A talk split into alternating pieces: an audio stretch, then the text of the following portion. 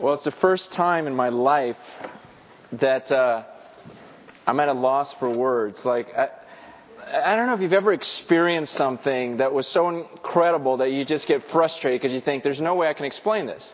See, I've never felt that before because I, I always just feel like, you know what, I can, I can convey this. I can communicate this. You know, this is my gift. I can explain how good this was.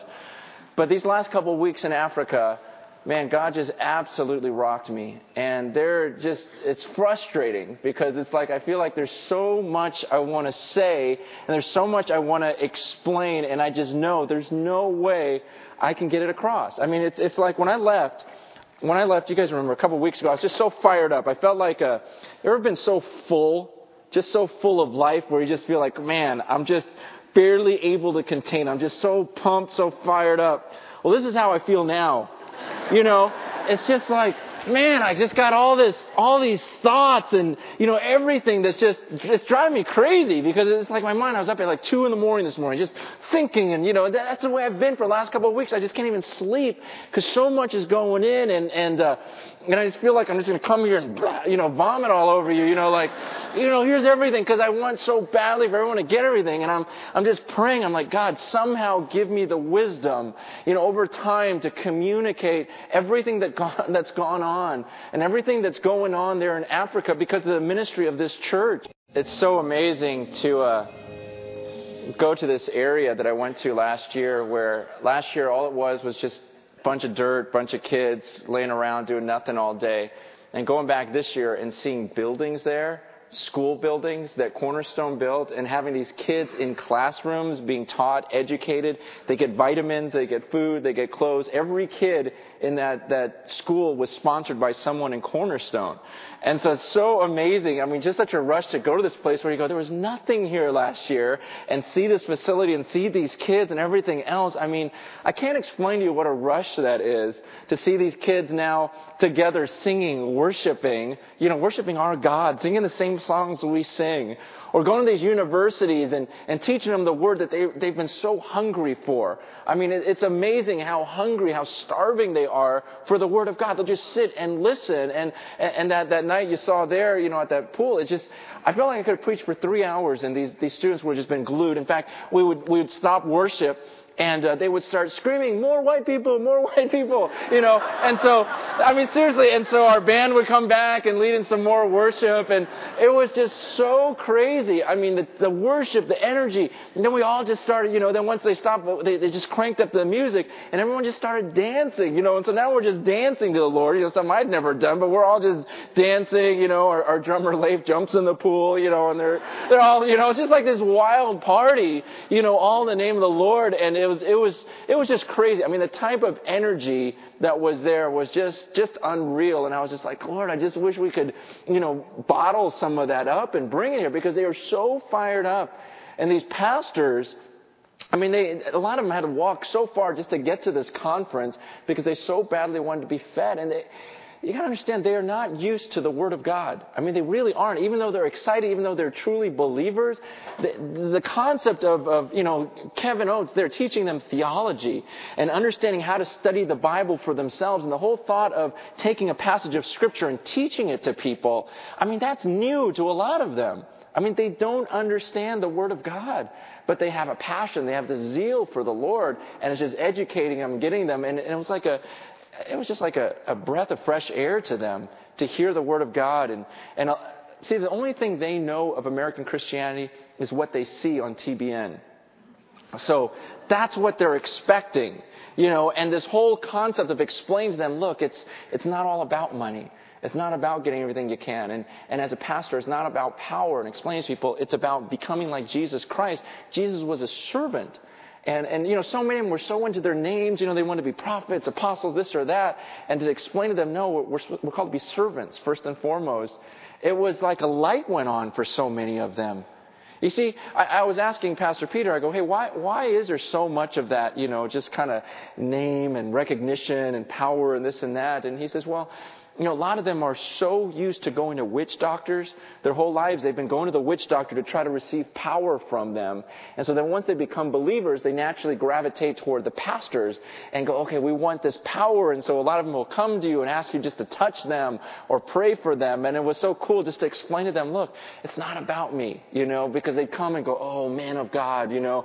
And it's like, you know, get off it. You know, you, you have no clue how people treat me in the States, you know.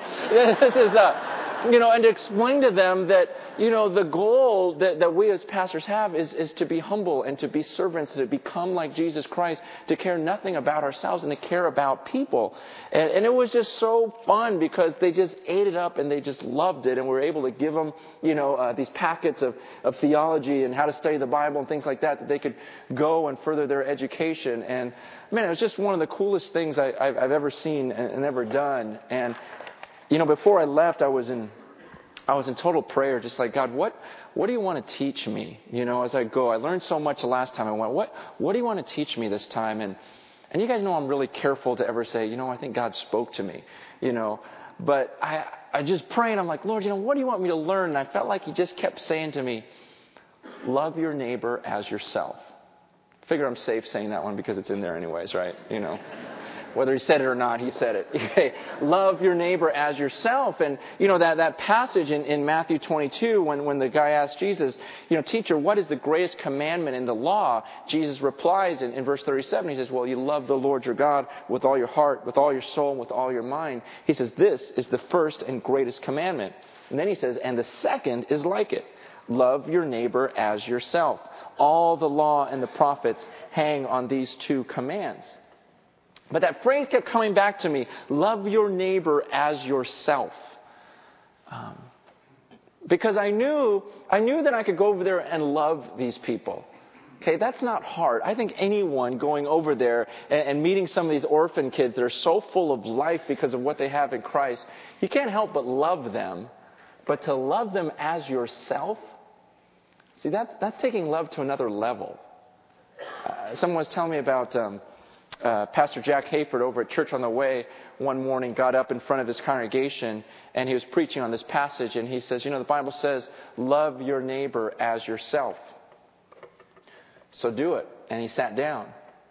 And there was just silence in the church. Everyone was just kind of looking around. And, and then they started getting up and they started just trying to implement that. I mean, how do I love the person next to me like myself?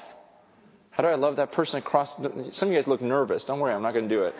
You're just like, oh, great, he's going to make me talk to someone. No, but but the whole thought of, you know, just getting up and saying, well, how do we do that? We're so not used to thinking about loving people.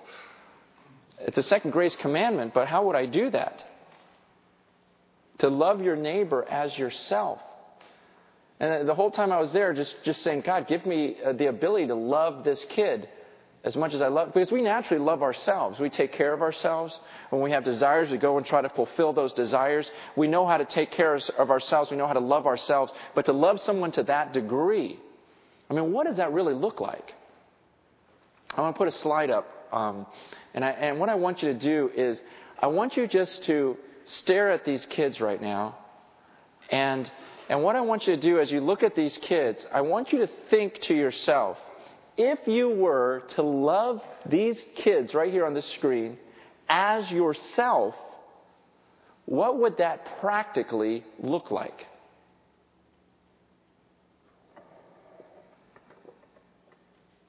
It's kind of a weird thought, isn't it?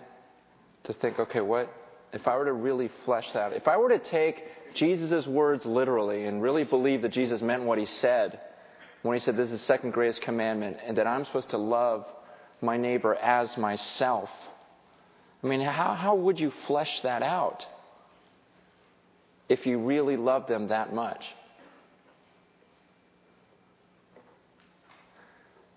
Do, do you dare love someone that much? I mean, I mean let's be honest. Is, isn't there a side of you that is scared to love them that much? I mean, it's, it's fine to love them. Say, okay, yeah, I love them. You know, here's a couple bucks. You know, go, go buy her a dress. But I, I'm saying love her as yourself to that extreme. Love that, that little child as yourself. I mean, what, what does that look like? And are, are you, do you want to have that much love in your heart? I mean, do you really want to be a person that really looks at the people around you uh, with that much love to where you love them as much as you love yourself and you put them equal to yourself? Or as Philippians says, you, you, you compare them and, and, and you see them as more important than yourself. Is that really the desire of your heart? It's one thing to love, it's another thing to love your neighbor as yourself. It's something that's supernatural. To empty ourselves the way that Jesus did and say, you know what, I don't care about myself. And I'm willing to suffer because I love these people so much. Let me give them what I have. Do we really want to be that extreme? To love our neighbor as ourselves? You can turn that off. You know, probably the most heartbreaking experience we had there was a couple of our team members went up to this city called Soroti. You may have read about it on the news, but uh, in Soroti, what, what's, what's going on there is there's this, uh, this bandit rebel guy named uh, Kony. And what he does is he goes into these villages with his army and he kidnaps all the kids, the kids between ages 8 and 17. And what he does is he takes those kids that are 8 to 17, then he kills the younger ones and he kills the parents and, and the older people. And he just, you know, kidnaps the children and takes them out in the, in the jungle and he trains them to be fighters. He trains them to be soldiers. And then his, his army just keeps growing and growing and growing because they just keep going and, and they just swallow up these villages. Well, when people hear that he's nearby, they all flee. So a bunch of people have fled eastern Uganda where he's just moved, and, he's, he, and they've gone into this town called Soroti.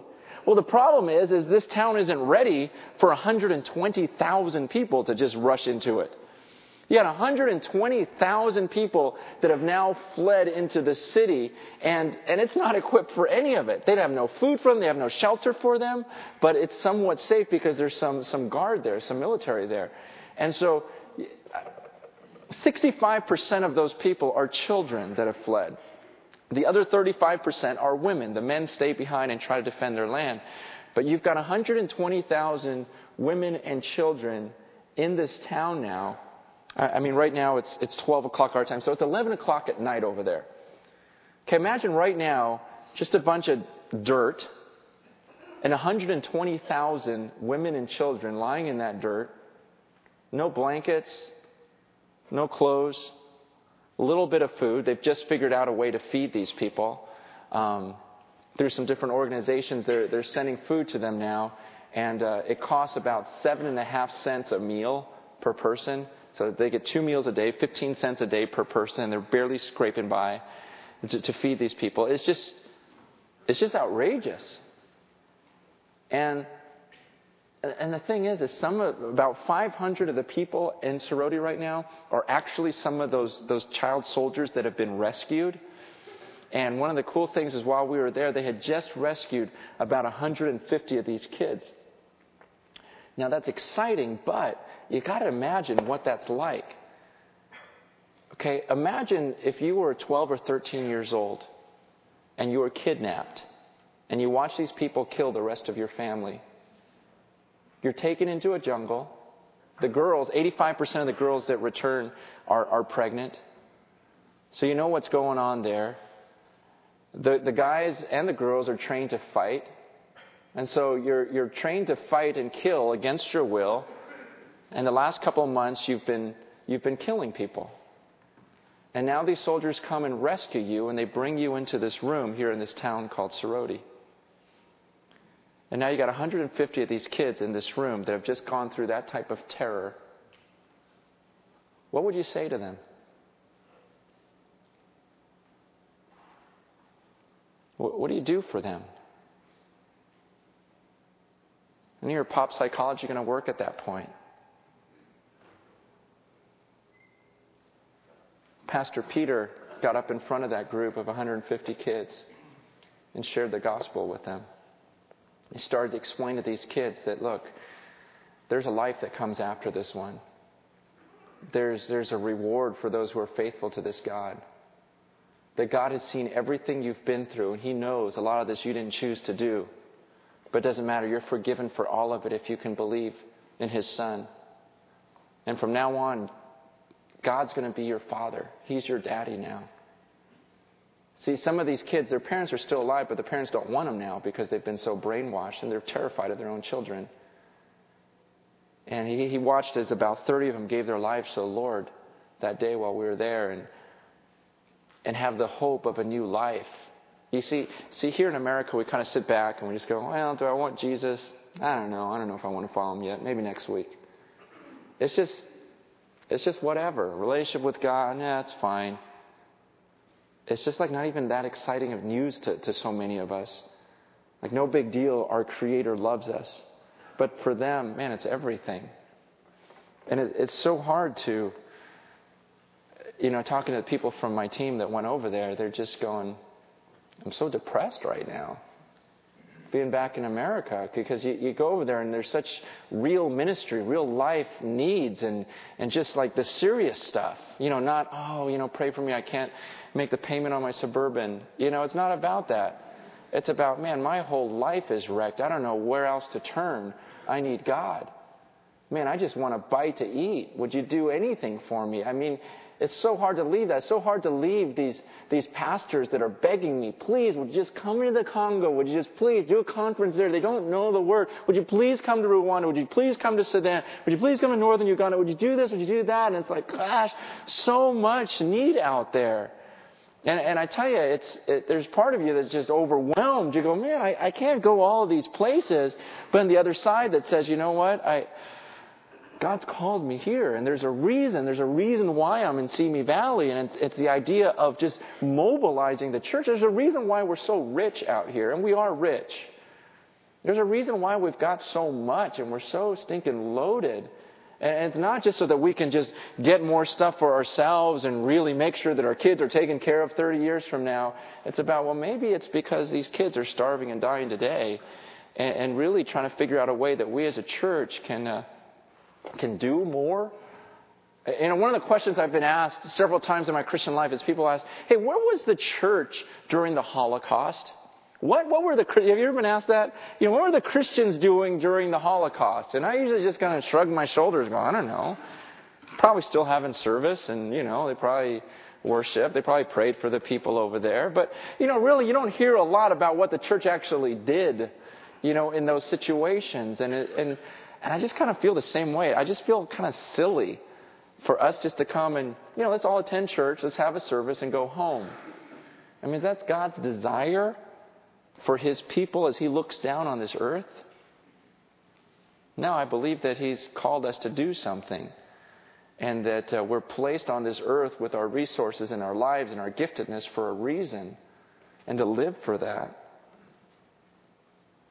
But sometimes we can just go, well, you know, there's so much need out there. It's not like we're going to change the whole world. You know, it's not like we're going to, you know, end starvation with one church or this or that. And so what do we do? Just nothing? You know, one of the coolest things when I was, uh, I was teaching at the pastor's conference, a wonderful thing was going on at the same time. My wife was also able to use her spiritual gift. She, she took some kids shopping. And, uh, and it was, uh, what was so cool about it was this, okay? This is, this is something just so awesome. You know, you know how a lot of you guys sponsor kids, you know, over there, and some of those kids you saw in the video are kids that you're sponsoring right now, and that's why they, they well, you know, when our team got over there, everyone went and, you know, they had pictures of their kids and they were looking for the kid that they sponsor, you know, and it was so cool because everyone was hooking up with their children that they've been paying for for the last year and feeding. And, and it's, it's so cool because these kids are so excited, you know, and they, they call us mom, dad, you know, and, and, and you get, get this relationship with them and you think, no way, this is real. I've really been supporting this kid. And he really looked at my picture and he really knows me and, you know, keeps my letters. You know, some were saying, you know, their letters are plastered on their walls. They're just so excited to see, you know, finally meet us. You know, well, well, me and Lisa, we met our kids. We, we adopted these four kids, uh, you know, Kenneth, Rose, Dorothy, and Abisaj. They're, they're one family and their parents died of AIDS. And, uh, and so we, we took these kids and, you know, and, and we, we got them in front of us and, and it's like, hey, daddy's here, you know, and they all just kind of stare, you know, you know, just this blank stare, you know. And Lisa's like, hi, hi, you know, I'm Lisa, you know, and trying to hug them, and they're just kind of, you know. And it's like, what a drag, you know. And I'm looking at everyone else. They're playing with their kids. They're laughing. And honestly, I'm going, man, I got ripped off, you know. Mine are just kind of sitting there staring at me. They won't smile. They won't talk. You know, they hardly know any English. You know, it's just like, man, what in the world? And I was like wanting to trade, you know. And, uh, you know, I'm just telling you how I felt humanly. You just felt like, gosh, everyone's having so much fun with their kid. Look at me. You know, these kids are, you know, just, and then, you know, then finally I just get convicted, you know, after a few hours, you know. It's like, you know, what do you expect? You know, I just get into such a selfish mindset. Like I want these kids to come running to me or whatever. It's like, what do you expect? They watch their parents die. You know, they're struggling to survive. And, you know, yeah, you fed them for a year, but what, what do you want them to be? But what was so cool is as, as I was uh, teaching at the pastor's conference, Lisa took our four kids and she took them shopping. And she bought them shoes. She bought these girls dresses. She, she, she bought them their first dolls, you know, and just let them pick out any doll you want, you know, and they buy these big lifestyle, you know, size white dolls, you know, and they're holding on to them. And, and just seeing those kids that night, I mean, they were completely different kids after spending the day with my wife. They were just like different, you know, and just smiling and so excited. But what was the, the coolest part of it was not so much seeing the kids, but talking to my wife afterwards. And she was explaining, you know, just the shoes. She goes, yeah, they get a pair of shoes each year, but their feet grow so much. You know, Kenneth's feet grew like two sizes.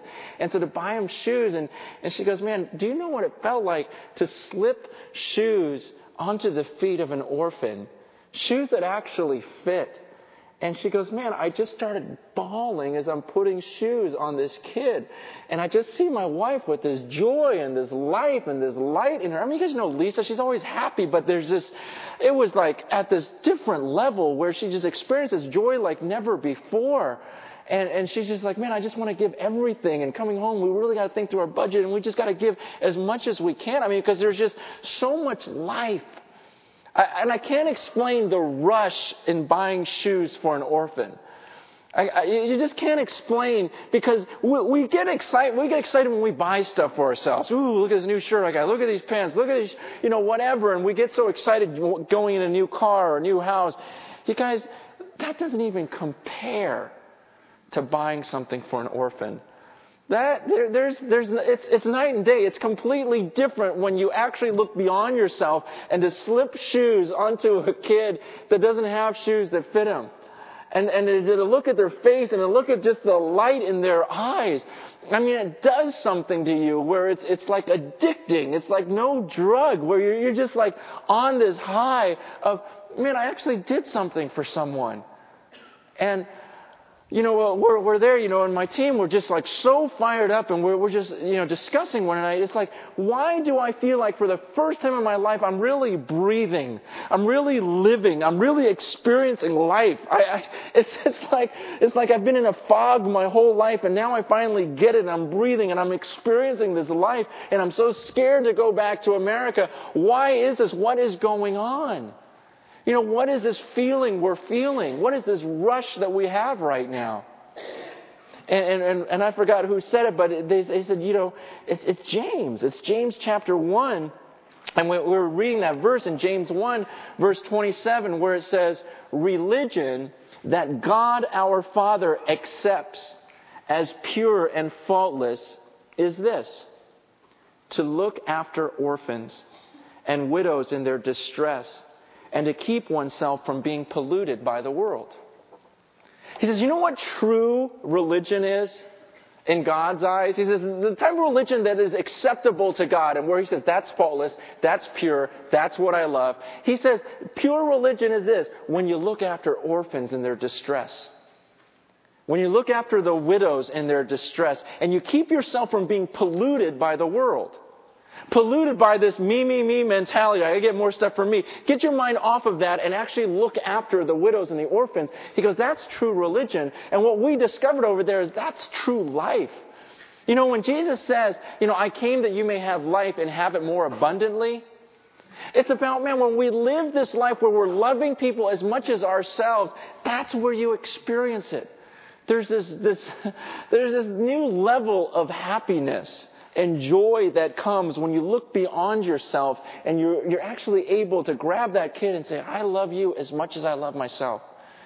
You know, when I look that pastor in the eyes and think, okay, I gotta love this guy as much as I love myself, and to, to empty, I mean, scary Because you think, well, if I keep giving all this stuff away, what's to be left for me? But what we don't realize is we gain so much from giving. You know, when Jesus says, you know, it's more blessed to give than to receive. I mean, it's this, you know, we kind of look at that verse and, oh, yeah, you know, it's a cute little saying, Jesus. But to, to experience it, I mean, to really, really experience it and to really give, to that extreme, you realize, wow, it is so much better. It doesn't even compare. And, and, the thing is, is it's not just about oh those that poor African nation, poor people over there, poor you know orphans, this or that. You know, let's do it for them. Of course, that's why we do it. But I guess in addition to that, what I'm seeing is this is what we need. Okay, this is not just for them. This, I believe, is the greatest need in our lives here in Southern California, is to give. That if we could learn to be unselfish it would solve so many of our problems. It really would. It's exactly like what the Bible says. He goes, What causes all the quarrels and fights among you? Isn't it your greed? Isn't it the things that you want and you don't get it, and so you fight and you quarrel? It's about greed. And when we can look and just say, you know what, I'm content. Let me live my life for someone else and give. So many of our marriages are falling apart because of greed. She's not doing what I want her to do. He's not doing what I want him to do. It's all about me. And if somehow you could look beyond yourself and see yourself as a team and say, you know, we don't really exist just to make each other happy. We exist for the sake of others. Let's, let, us let us figure out how we can reach the world. Let's see how we can care for these widows and orphans. The life you would receive. I mean, when you're looking at these, these kids who have been killers and, and all cut up with machetes and everything else, you, suddenly your problems go away. And suddenly you realize, oh, this week, the stuff I was stressed about really isn't that big of an issue. This would solve so many of our problems. You see, we have so much stuff and we're so depressed because we're thinking about ourselves. Anyone that sits in a room and thinks about themselves for a long enough time is going to get depressed. You just are. And we go, oh, that's weird. I wonder what's causing this depression. When you sit and you think about yourself. If we would take our eyes off of ourselves and see these people who are genuinely in need and care for them, you'd be amazed how much you'd be filled up. How much life there is when we obey the words of Scripture and look to those who are truly in need. God says that's true religion. And I really believe that's where we're going to find true life. See, I um, I just wonder if we fool ourselves sometimes, you know? And uh, we think, okay, we get a bunch of people in a room, we got a bunch of energy, you know, and the church keeps growing, that God's pleased. When he says, Is that what I said true religion is? No, I said true religion is when you guys would see yourself as a family. Okay, this is when God will see us as, as being truly the church and living out the church. When you actually love each other in this room as yourself and when we, as, as a group, as a family, have a mission and we look toward the widows and the orphans and those who are in distress around the world and say, you know what, we're an army sent by God to go do something about that. And we mobilize people to do that and we give of our resources. See, not everyone's called to go, I, I don't believe. I believe some of you, your calling is right here. That some of you, what you need to do is make as much money as you can. Seriously, but not for yourself to give away. I, have talked to several people who said, you know what, after these experiences, I, we've decided we're downsizing. We're trying to live off as little as possible. And now I am more excited to go to work than ever because I know I got to make as much money as I can because I know where it's going now. See, before when I was just buying stuff for myself, work wasn't real fulfilling. It's just like, oh yeah, look what my hands bought for me. But there's such a rush in each day knowing I'm serving the Lord by going to work and I'm making as much money as I can because it's going to the Lord's work. And suddenly, what I looked at was as a drag is now my ministry.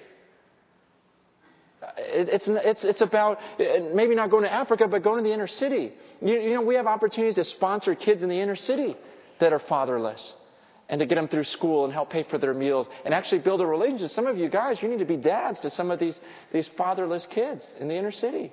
We're going to talk about how to do that next week. You know, those of you who are already sponsoring orphan kids in Africa, you know, to be more than just their provider, but to be their parents. To write them notes and love them as your very own kids. And maybe even fly over there and visit them. your child. They, don't have a parent. It was so cool to, to buy his little soccer ball, you know, and, and, and just, you know, kick it around with, with my son, you know, and just think, no one's ever done this with him before. I took him out for his first pizza, you know. He'd never tasted pizza. You've never tasted pizza, you know. Come on, son, you know, we're getting some pizza. You know, I mean, it's just, it's such a rush, you know, to just show this type of love. It's what we were created for. Um, you know, last story. I, on the way there, um, because you, you, fly to England first. It's like an 11, 12 hour flight to England and then another nine hours down to Uganda. I mean, it's a long day. But on the way to England, um, me and Lisa were, were sitting next to this little girl and her mom. This, this little girl, uh, and they're from England, so they got that cool accent. You know, and it's always cooler when it's a little kid with the accent, right? So we're talking to this kid, you know, and uh, Lisa's talking, and this kid asked her, you know, why, why are you going to Africa? And and uh, and Lisa explains, you know, well, I'm going, you know, because she's like, are you going to see elephants, you know, and all this other stuff. And she goes, well, you know, the main reason I'm going is, uh, you know, you know, you have a mommy and daddy, and you're very lucky to have that. But do you know that there's a lot of kids in the world that don't have a mommy and a daddy?